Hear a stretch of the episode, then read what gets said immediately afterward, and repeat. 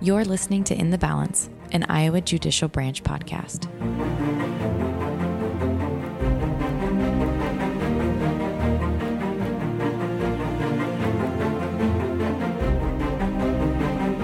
Welcome back.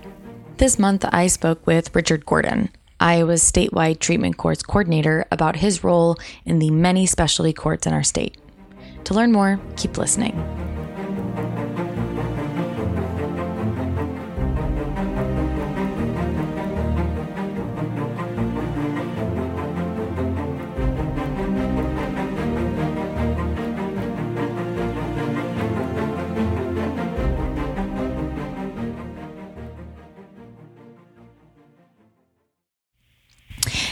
Thank you for taking the time to speak with me today, Richard. Before we dive into your current role at the judicial branch, tell us a bit about your path to where you are now. So, how I made it to Iowa was um, I was originally from Indiana, and my family got transferred to Florida, uh, but I always wanted to go back to the Midwest. And I went back to uh, the University of Louisville to go to law school. Uh, thought I was going to stay in the Midwest then, but ended up back in Florida as I was working in Florida, I was uh, an assistant public defender, a law clerk, staff attorney, a prosecutor, then a public defender again. Um, ended up working as the appellate attorney for the Jacksonville Public Defender's Office. And when I showed up for the first day of work, they said, "Oh, you're also assigned to drug court, mental health court. You need to get over to court." And went over there, and that was the first time I'd worked in a um, in a treatment court. Uh, it's vastly different than anything I'd done before. Uh, really enjoyed that work, and eventually I took over all the treatment courts in the circuit in, the, in Northeast Florida, and I passed on the appellate duties to somebody else. Our adult drug treatment court and our veterans treatment court were recognized as national model courts or training courts by the National Association of Drug Court Professionals. And after I'd done that for a while, I saw that the statewide coordinator position for the state of Maine was open. So I wanted to keep working with the treatment courts, and that was a way to work with treatment courts on a on a larger scale. I was there for six years when I saw that this position was open, and it gave me a chance to come back to the Midwest where I wanted to end up. And mm-hmm. so I'm really glad to be here at the Iowa Judicial Branch. Great. And can you give us a brief overview of the types of specialty treatment courts that are utilized in Iowa? Sure. In the treatment court world, we're um, trying to get everyone to shift from using specialty court to just treatment court. Okay. Because when you get down to it, you know, all courts are specialty courts. Probate courts, juvenile courts, criminal courts, they all have separate rules and procedures. And by calling it treatment courts, that really identifies that the issue is to treat and that there's a requirement that there is something to treat. And the expectation is treatment, not punishment. And in Iowa, we have six types of treatment courts the adult drug treatment courts, veterans treatment courts, mental health courts, OWI courts, juvenile drug treatment courts, and family treatment courts.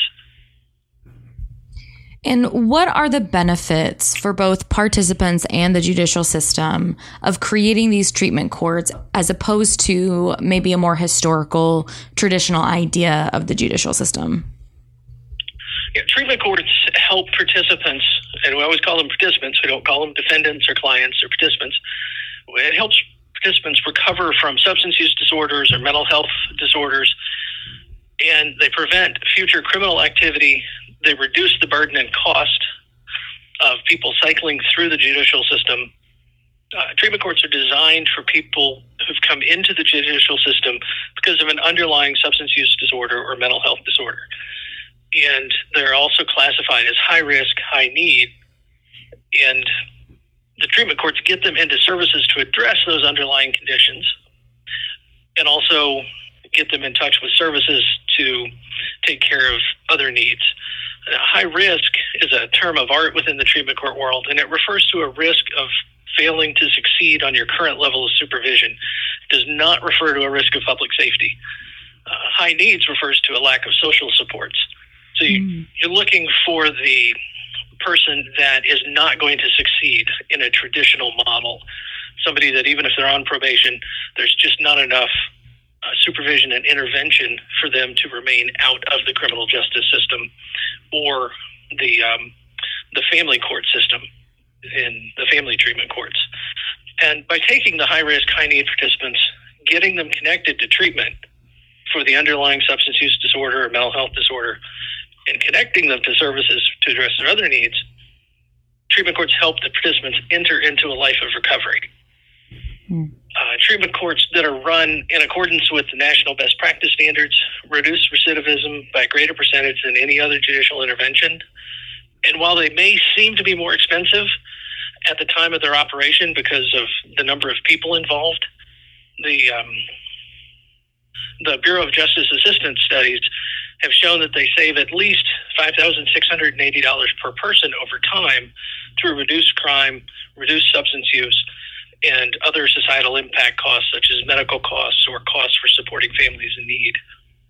And since substance use disorder ends in one of three ways recovery, prison, or death treatment courts are a great option for people with substance use disorder that are in the judicial system. And participation in, but not always successful completion of, a treatment court is still an effective way to reduce recidivism.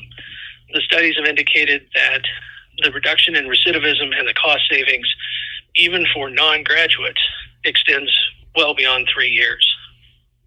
Wow, very impressive. And now that we have a better understanding of the system, tell me a bit about your role in all of it. Sure. I work with the treatment court teams to ensure that they have the resources they need to do their jobs and arrange for ongoing training uh, so the teams can keep up to date on the latest research and best practices. I also spend time working with regional and national organizations to arrange for those trainings, uh, which can be done either on site, locally, um, at a different court, or virtually. Uh, I review the policy manuals, participant handbooks, forms, contracts, etc., uh, that are used in the courts to ensure that they comply with the law and best practices.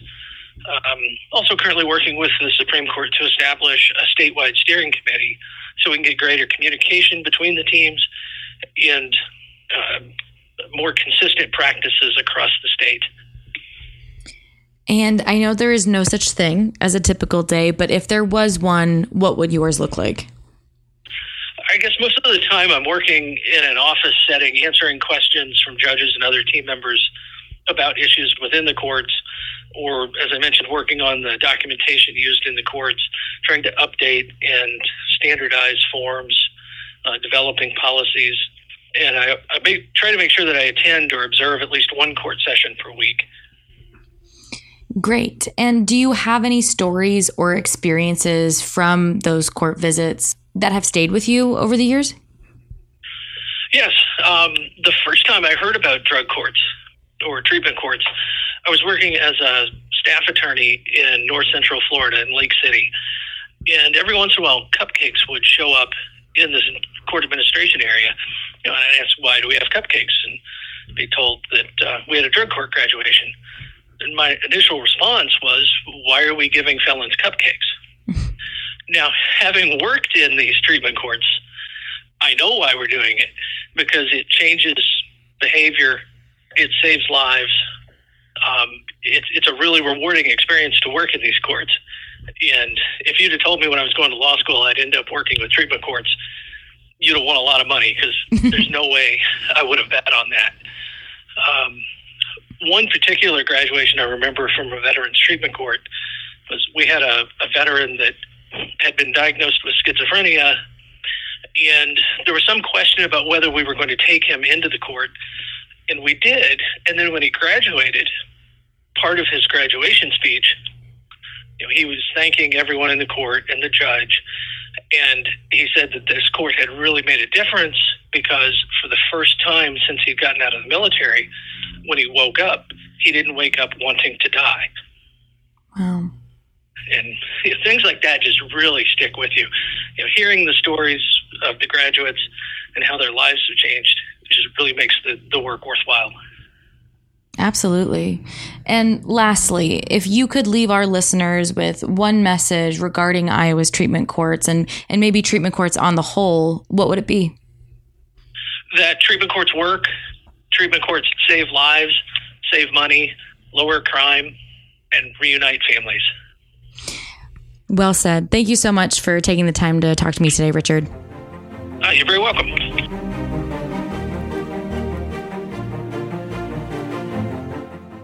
You've been listening to In the Balance, an Iowa Judicial Branch podcast, hosted and produced by Marissa Gaal. If you would like more information about Iowa's courts, you can visit www.iowacourts.gov. You can also follow the Iowa Judicial Branch on Twitter and YouTube at Iowa Courts. This episode of In the Balance is now adjourned.